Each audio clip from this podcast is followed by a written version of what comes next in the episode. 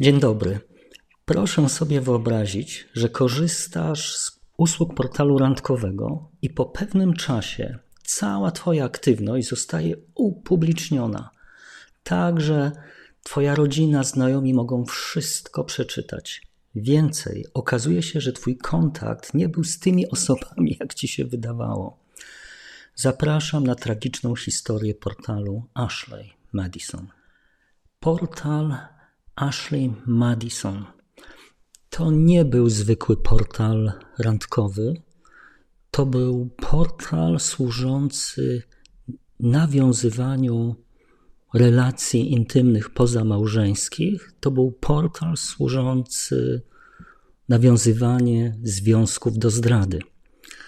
E, tak jak Państwo widzicie tutaj na tym slajdzie, pod takim słynnym hasłem Life is short, have an affair, czyli życie jest e, zbyt krótkie, miej e, związek, miej romans.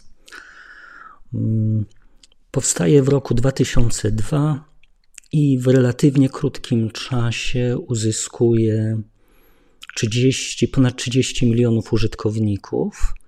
E, I tak jak Państwo tutaj widzicie, zaznaczyłem tymi trzema czerwonymi szczałkami e, te bardzo prywatne związki.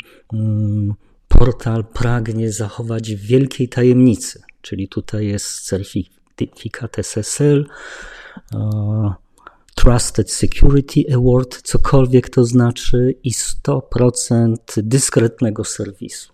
W roku 2015, to był lipiec 2015, grupa anonimowych hakerów ogłasza, że przejęła pełną bazę danych klientów tego portalu, zawierających e, imiona, maile, e, całą tą korespondencję, te czaty o charakterze bardzo intymnym, a także informacje o kartach kredytowych, bo model biznesowy tego portalu był taki, że nawiązanie kontaktu z kimś, które implikowało jakąś konwersację, jakiś czat czy wymianę e, komunikatów, za to trzeba było płacić. Tak jak Państwo widzicie tutaj w dolnej części tego slajdu, ta grupa anonimowych hakerów nazwała się Impact Team i dała takie ultimatum zarządowi tej firmy, że mają ten portal natychmiast zamknąć, bo jeśli nie, to dane użytkowników tego portalu zostaną ujawnione. Oczywiście cała sprawa trafia w mainstream momentalnie i staje się no, taką informacją dnia, w największych e, telewizjach, gazetach i portalach internetowych, że schakowano ten portal e, randkowy. Jaka była reakcja zarządu?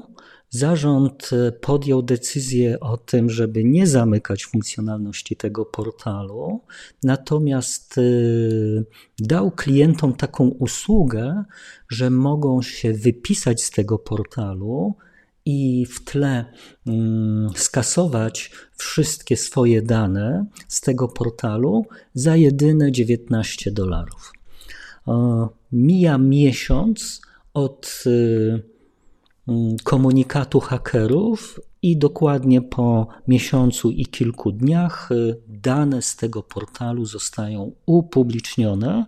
I tu Państwo widzicie na tym y, slajdzie no taki Mm, taka strona www do wyszukiwania tam po imionach, y, nazwiskach, e-mailach tak, tego portalu, że można było mm, zidentyfikować, czy dana osoba nie była tam zarejestrowana i nie prowadziła jakiejś aktywności.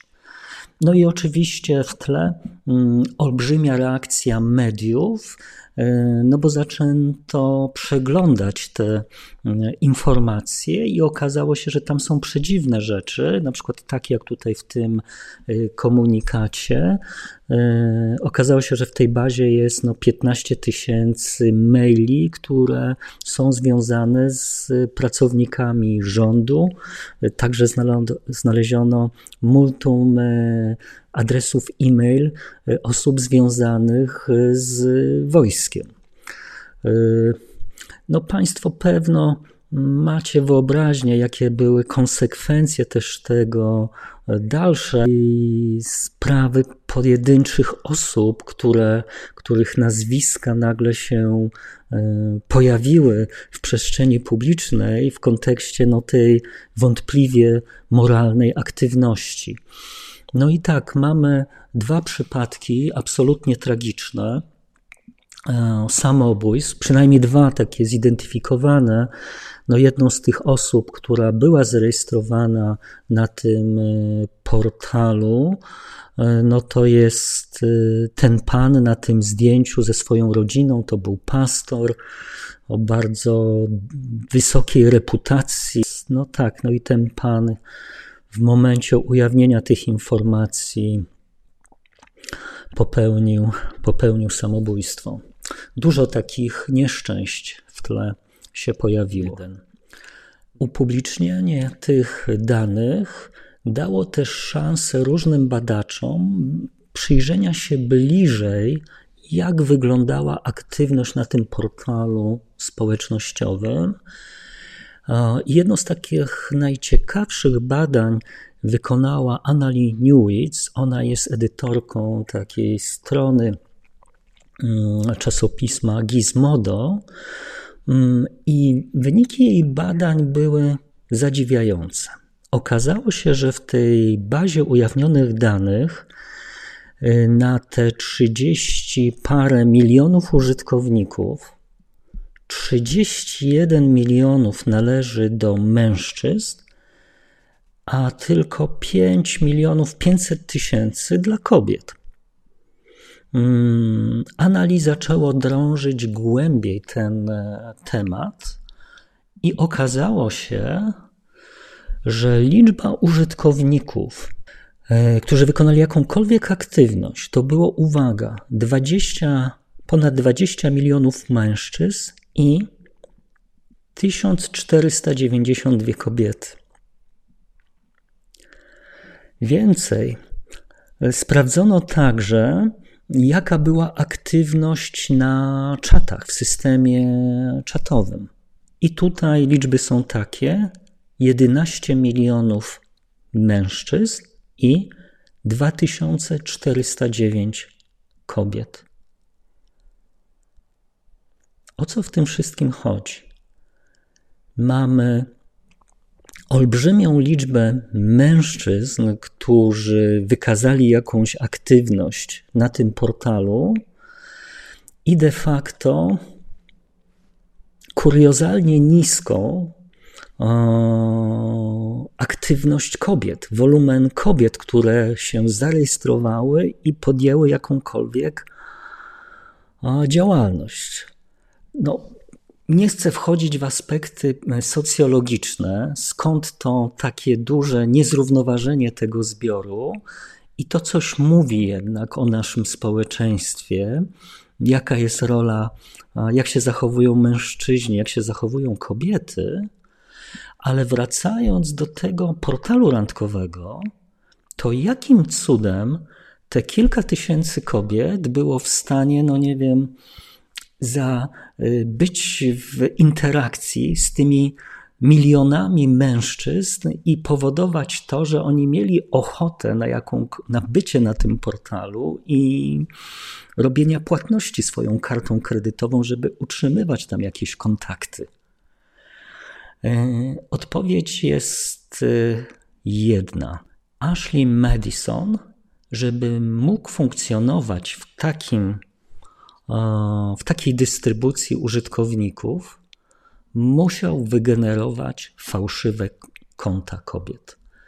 Na dzień dzisiejszy już są na to twarde dowody, że faktycznie ten portal randkowy wygenerował tysiące fałszywych kont dla kobiet i nazywał te fałszywe konta e, aniołami, angels.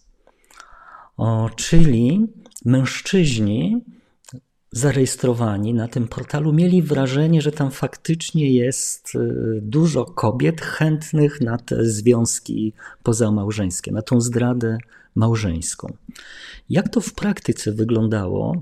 Tu Państwo widzicie nawet taką interakcję, która zaczę... E, została rozpoczęta przez taką fikcyjną kobietę. E, no i tutaj w, e, w odpowiedzi ten mężczyzna, który wchodzi w tą interakcję, musi już za to zapłacić. Czyli tu są odpowiednie tam pakiety w tej walucie, w tych kredytach, bo to się tam z karty kredytowej te pieniądze zamieniało na te, na te kredyty, na tą walutę w tym portalu i można było, no nie wiem, właśnie odpowiedzieć, prowadzić jakąś konwersację, czy może przejść nawet na czat. No to jeśli te konta były fałszywe, to w jaki sposób prowadzono te konwersacje? No to mamy tutaj jakby dwa możliwe scenariusze.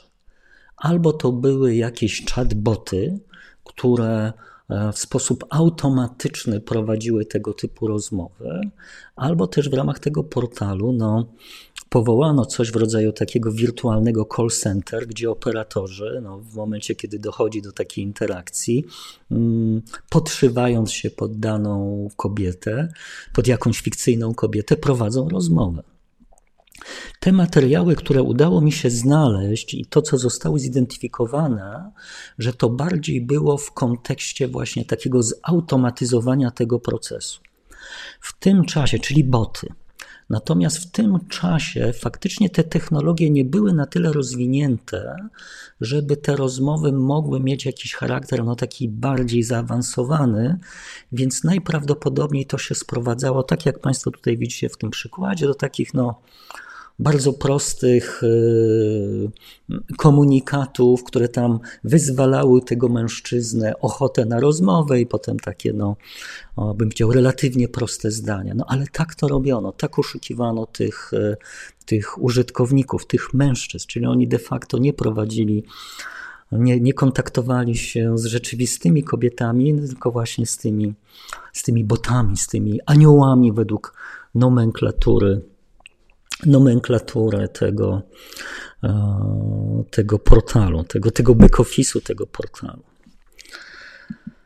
Hmm, jakie wnioski z tego wynikają? Tak spróbujmy wyciągnąć jakąś lekcję z tego, z tego w sumie tragicznego wydarzenia. E, bo, bo konsekwencje były takie, że oczywiście w tym 2015, no to tam w tym, w tym, w tym mainstreamie to przez kilka tygodni no był jeden z takich podstawowych newsów. Natomiast yy, proszę zwrócić uwagę, ta baza była publicznie dostępna. Czyli każdy mógł takiego maila wyłowić z tej bazy jakiegoś mężczyzny i w ubiegłym roku pojawiła się akcja związana z szantażowaniem tych mężczyzn w takim klimacie, że wiemy, że byłeś aktywny na tym portalu, a tam były też wyciągane z tego portalu, można było przeczytać nie tylko to, że była komunikacja, nawet jaka była treść tej komunikacji. I podejrzewam, że część mężczyzn, których te nazwiska, te maile nigdy nie wypłynęły w roku 2015, mogli poczuć się zaniepokojeni i takim szantażystom czyli tym, tym, tym złym ludziom, którzy już po całych latach po prostu to wyciągnęli, poddać się takiemu szantażowi. Tak na marginesie wykorzystywano też te maile do przeróżnych kampanii phishingowych. Tak, no bo po prostu gotowa, gotowa lista kilkudziesięciu, kilkudziesięciu milionów maili do e, wykorzystania. E, proszę zwrócić uwagę, że w tle mamy to do czynienia z jakąś tam grupą hakerów. W moim przekonaniu to nie była jakaś dobra strona mocy, jakiś white hacking, jacyś biali hakerzy, którzy chcieli się przyczynić do jakiegoś dobra, tylko my znamy tą całą historię od tego lipca 2015, kiedy oni stawiają to ultimatum. To, czy wcześniej oni nie szantażowali tej firmy, nie wiemy. Nie wiemy, jakie były zachowania.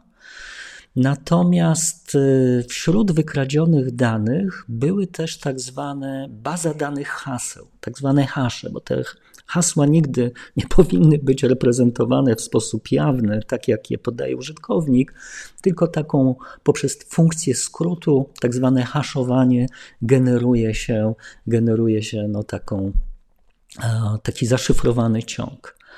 I teraz tak, jak ci hakerzy mieli dostęp do tej bazy danych, no to metodą tak zwaną brute force mogli spróbować złamać te hasła, e, a nawet okazało się po latach, i to też jest bardzo ciekawe, bo y, wiemy, to wynikało z logów, z hakowanych logów tego systemu, że tą funkcją skrótu było SHA1.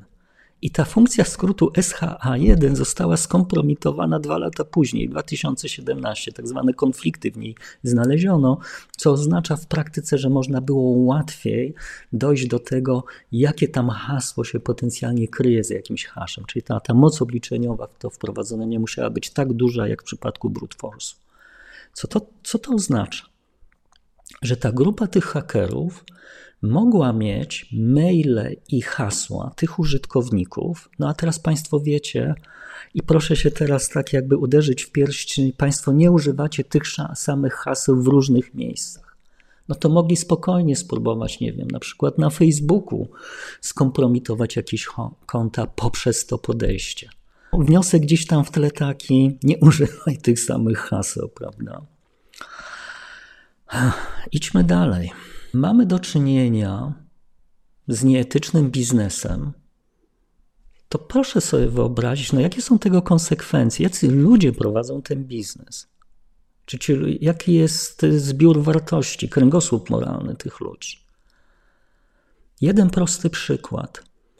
Pobrano 19 dolarów wtedy, w tym okresie tego ultimatum, od tych użytkowników, którzy w panice mieli ochotę na skasowanie wszystkiego i wiecie Państwo, jak to w praktyce wyglądało? Potem sprawdzono tą bazę tych, e, te, tego wycieku i te osoby, które zapłaciły te 19 dolarów, w dobrej wierze, że te dane zostaną skasowane, ta firma tych danych nie skasowała. Oszukano tych ludzi. Czyli do, zrobiono tak zwane to się nazywa skasowanie logiczne, czyli na, jakby z punktu widzenia tego użytkownika, w tym jego panelu użytkownika, on dostawał komunikat: tak, Twoje dane zostały skasowane, cała historia kontaktów, czatów, komunikatów, tego już nie ma i to mu faktycznie znikało. Natomiast to cały czas w systemie, w bazie danych było i te dane potem wypłynęły. Jest bardzo wiarygodna hipoteza, Kim był tak naprawdę Impact Team? Jedna z najbardziej wiarygodnych hipotez mówi, że to byli pracownicy tej firmy, którzy no, działali na szkodę tej firmy. Jak się patrzy na komunikaty tego Impact Team, tam jest na przykład w jednym z komunikatów informacja właśnie o tym, że jest niezrównoważenie tej bazy użytkowników, kobiety versus mężczyźni. To jakiś zespół hakerów dokonuje pobrania, e, schakowania jakiegoś portalu, pobiera olbrzymią bazę kilkudziesięciu milionów danych o użytkownikach i prowadzi jakąś analizę statystyczną tych danych. Mi się to naprawdę nie składa.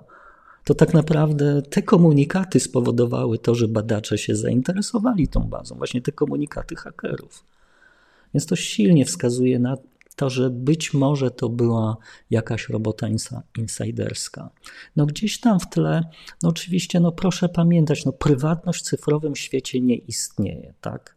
I nawet w takim portalu jak ten, który tam na, pierwszym slajdzie pokazywałem, 100% prywatności, 100% e, privacy, no to to jest mrzonka, tak? No to, to, to jest oszustwo. Nie istnieje coś takiego jak prywatność w cyfrowym świecie. Ostatnio mm, pojawił się bardzo ciekawy materiał na blogu Krebsa. To jest taki bardzo dobry blog z cyberbezpieczeństwa Krebs on, on, Security. Ja link do tego postu i oczywiście do tych wszystkich materiałów, do których się teraz odwołałem, dam linki w opisie, ale on tu prowadzi takie szersze spojrzenie po, to jest post 2, 2 z lipca czyli dokładnie po siedmiu latach, taka szersze spojrzenie na ten, na ten wyciek, jakie były konsekwencje, kto potencjalnie jest tym impact team. I tam są dwa takie no, scenariusze. Jeden tak na marginesie rosyjski, kto potencjalnie za tym stoi, ale. Mm, Generalnie można powiedzieć tak, jak dotykasz się takiego brudnego świata, to nie zdziw się, że tym brudem zostaniesz w jakiś sposób dotknięty. Bardzo smutne studium przypadku. Proszę mi wybaczyć, że to zrobiłem. Zwykle w naszym życiu najlepsza nauka jest z naszych osobistych błędów, natomiast w tym przypadku tej tragicznej historii związanej z ciemną stroną cyfrowego świata, to mam nadzieję, że Państwo wyciągniecie jakąś lekcję dla siebie. Pojawia się tutaj jeszcze jeden wymiar związany z tym, że tam się pojawiły te fałszywe konta, te anioły, te boty to jest niestety rzecz, która będzie się coraz bardziej nasilała w kontekście rozwoju metaversu. I Państwo zobaczycie, że tak jak się pewno większości wydaje, że to mnie nie dotyczy, to będzie nas dotyczyło. Będziemy mieli te interakcje w wirtualnym świecie, gdzie po drugiej stronie tak do końca nie będziemy wiedzieli, z kim mamy do czynienia. Będę jeszcze o tym mówił. Kontekst metaversum jest jakby mi szczególnie, szczególnie bliski. Mm, tak więc, bez względu na to, czy to jest świat fizyczny tu i teraz, czy cyfrowy, po prostu warto być e, dobrym człowiekiem, zachować uczciwość i zdrowy rozsądek. Bardzo Państwu dziękuję. Jestem bardzo ciekawy Państwa refleksji i komentarzy na ten temat. Bardzo o nie proszę. Proszę o wsparcie też mojego kanału, subskrypcję jak najbardziej, żebym mógł to spokojnie dalej rozwijać. Wszystkiego dobrego, spokojnego dnia. Do widzenia.